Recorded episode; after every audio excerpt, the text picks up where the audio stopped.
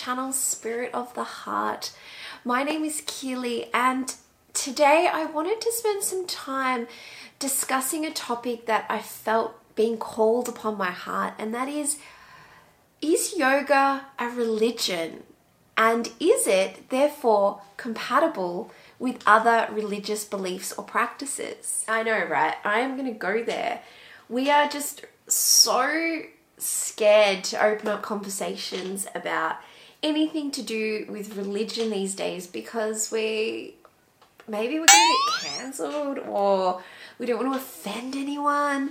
But the thing is, these discussions, I feel, should be something that bring us closer together. At the end of the day, I think we're all really looking for something to connect us and to believe in and Ironically, that's actually what the word yoga means oneness, union. And the real question is what are we trying to find oneness or union with? I'm just going to do an incredibly brief and simplified, abbreviated even, commentary on the comparison of how Eastern teachings differ from Abrahamic ones. Now, Eastern philosophy and practices generally encourage people to turn inward and connect with consciousness that in that way. There's there's a framework for god but the idea is that one would merge with god by going inward and find a sense of oneness. Much of eastern philosophy says that we should look inward not upward if we want to find god. Now, this is in contrast to Abrahamic religions, which do not aim to merge with God, but rather walk with God. They are not instructed to turn inward so much and dissolve into the void, but instead turn their focus upward and use prayer as a means to commune with God. Things like the Bible and the Quran are texts and scriptures that people of faith will turn to as a guide, not codified texts found in Buddhism and Hinduism. A lot of people are really unsure about whether yoga is a religious practice or not. And from what I can decipher, the answer is yes and no. so we can trace the origin of yoga back about 3,000 years, where it came up in northern India as a sister practice to the Indian medicine called Ayurveda, roughly translated as life knowledge. It definitely began as a spiritual practice, and the belief was that it could lead one to immortality.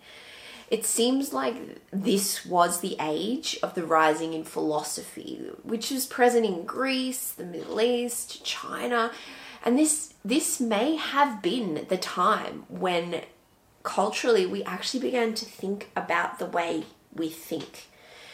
The texts describe this change in view called the Upanishads, and they are the core texts behind the Vedanta, the completion of the Vedas, the basic philosophy or spirituality of Hinduism today.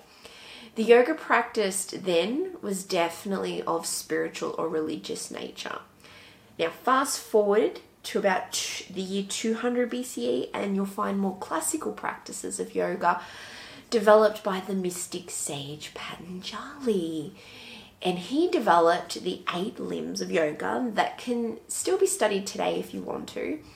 And the intention of this practice, as I understand it, is to be liberated from the cycles of samsara, the never ending cycles of life, death, and rebirth, which is basically reincarnation and has a conflicting view to people who would practice Abrahamic religions. So in yoga, the sutras, there's no mention of religious matters specifically, such as the creator of the universe or a particular god, but it does seem to follow a more dualistic perspective bear with me here, my Sanskrit's average. We have Purusha, which is consciousness, and it is trapped by the Prakriti, created energy or matter, which is everything in the universe. And we need to do yoga to free our Purusha from the Prakriti once and for all. This freedom, however, can only be achieved with the body's death because the body was the Prakriti. The only way to be liberated is Mukti, which is to die in a state of samadhi. For those wondering, samadhi translates to total self collectedness. So it would mean that you've reached enlightenment and there is nothing more to do. Bye bye. Which to me, I kind of actually see a parallel being drawn between what if you live a good life, you'll eventually become ascended and enlightened and go into heaven. The basic message here is don't be a jerk. Fast forward again to 1000 BC, and you've got the emergence of Hatha Yoga. This is the form of yoga we see more commonly emerging in the West.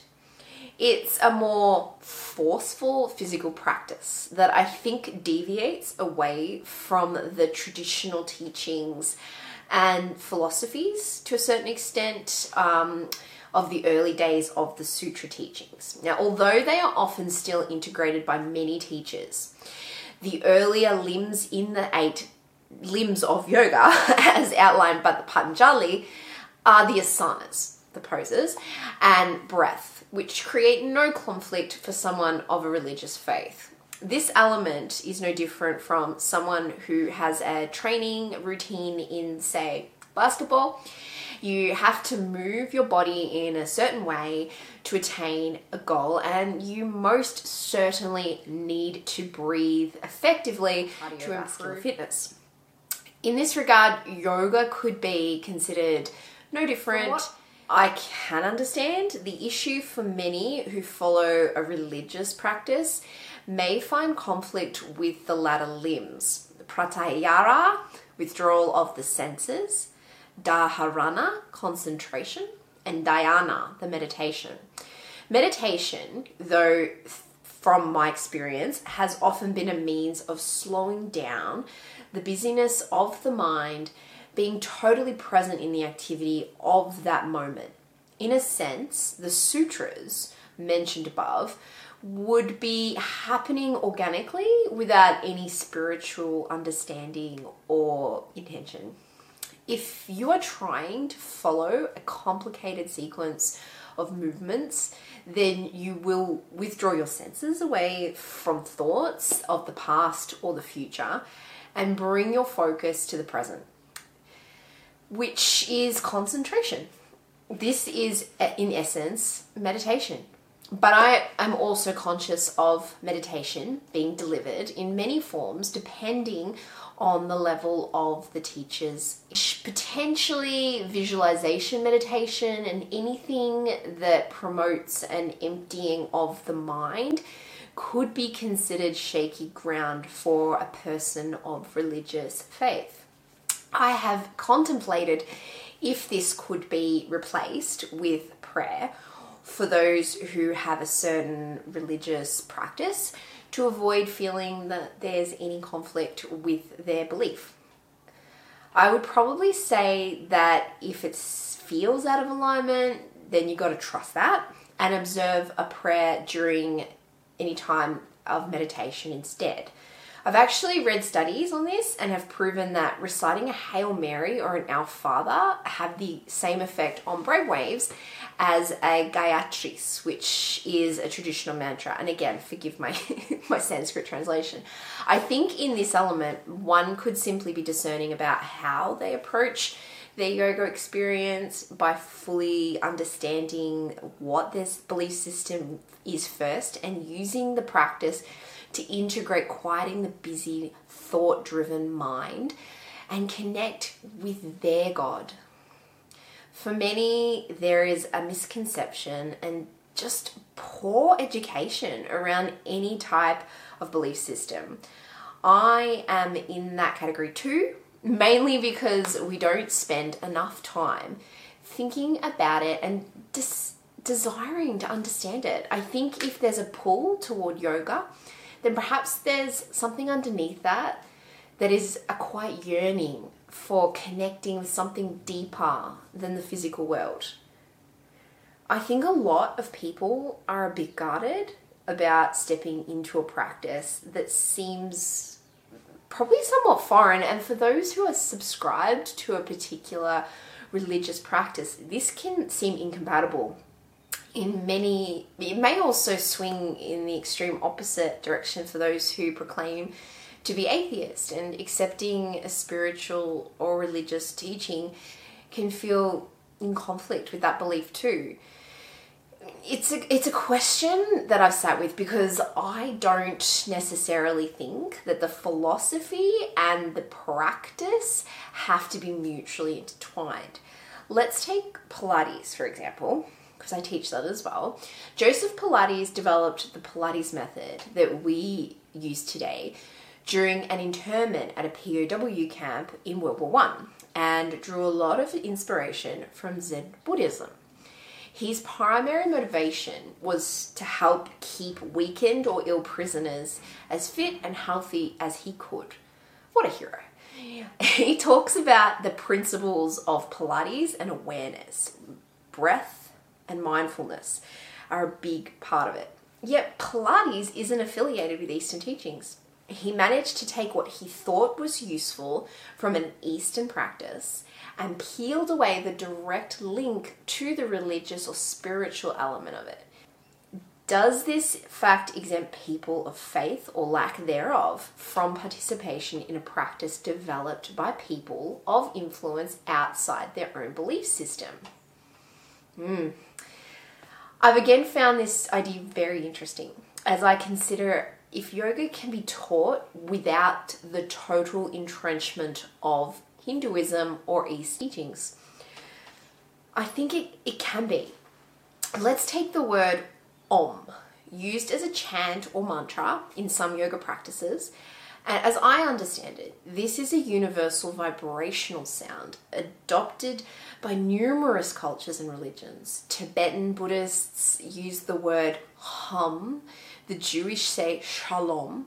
And for Christians, the first syllable in amen is ah. Perhaps what could eliminate some of the mysticism around yoga is explaining what certain words and practices actually mean and why they are included. Saying namaste at the conclusion of a class does not necessarily step into religious territory either. It, it could seem this way as the word is Sanskrit in origin, but simply it just means I bow to you.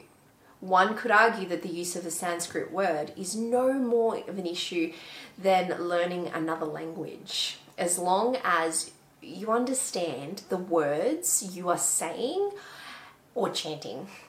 I also got to wondering about taking off the shoes before entering a class wondering if there was some element of tradition in this. What I found was that it's simply just polite and allows the student to connect more deeply with feet on the ground and brings them a sense of grounding throughout their practice. Mm, the concept of grounding is nothing new, and whilst it may have been practiced by various cultures throughout history, there's nothing intrinsically religious about the act. I I personally will avoid wearing shoes at, as often as I can because I love the feel of the earth under my feet.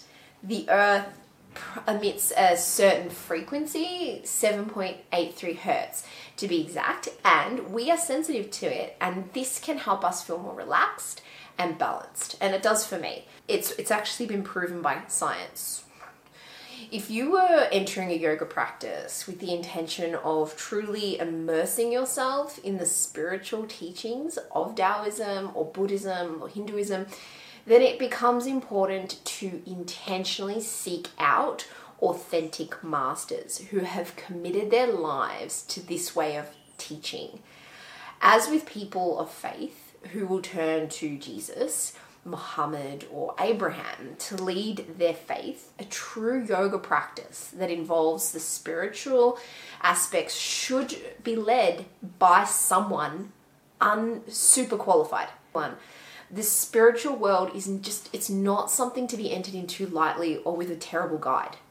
Like any form of movement and exercise, I don't think yoga should be intended to be viewed as something exclusively for a certain body shape or belief system. unless it is actually promoted as such. What I mean is that most people who teach yoga in the West, they don't practice observed traditions through Buddhism, Hinduism, and the like. It, should be honored and valued, not trendy. I have met and practiced yoga with some very masterful teachers who lean into the more traditional Eastern philosophies of this such as non duality, and they've taken the time to explain the reasons and meanings behind many of the poses, mudras, and so on. But those teachers have been promoted as saying, having such a deeper level of practice and teaching that you trust them. And I believe that many in the West just don't have that a lot of people still have concerns and fears and reservations around yoga being too woo woo and new ageist, which I think is fair. When deciding to move into a yoga practice, it should begin with discernment about what it is you actually believe in and what you are seeking by coming to the practice. And if you don't know the answer, then that's exactly where you start. The point I'm moving toward is not that everything developed by another culture is bad. It's just that for many, there's a total lack of understanding where your own belief system lies that can make yoga seem incompatible or dangerous. I have always found that when I go into a yoga practice, I need to spend time becoming clear about what my intention is stepping into it. In this, I can lay the foundation of being able to turn my attention inward and help gain clarity around what it might be that I'm feeling in overwhelm or if I'm unclear. Yoga practice can be a time of recognizing how the outside world has penetrated our inner world and actually allow for capacity to release or resolve that issue. And yoga teaches us that when we are quiet, we can ultimately hear God. And that permeates across all teachings, religious or not. I believe that I have the right to tell anyone else what to think, feel, or believe. This is an individual contemplation, and they need to decide what their values and beliefs are not me. But I have a deep love and passion for all types of movement, and I think that we should honor what it is that is the essence of that particular form of movement, whether it is boxing or yoga or dance. And I think that if you are going to enter into a really deep practice, um, you do need to seek out the best teachers. And if you are a teacher yourself that is not fully, you're not living the Eastern practices, or you're in conflict because you actually have different belief systems, then just use the practice, use the movements, use the, the physical benefits. Speak to this, speak to what you know, and don't step into what you don't. So, all up, all I can say is be discerning, be completely sure about what you it is that you want from your practice and step in with an open heart and open mind. So I'm going to say namaste. I bow to you. Amen, which means I agree. to so thank you. Thank you for watching. You've come this far. Like, comment, and subscribe to my video. It means a lot to me. Um, I'm just starting out, so this is great. Thank you. Thank you so much.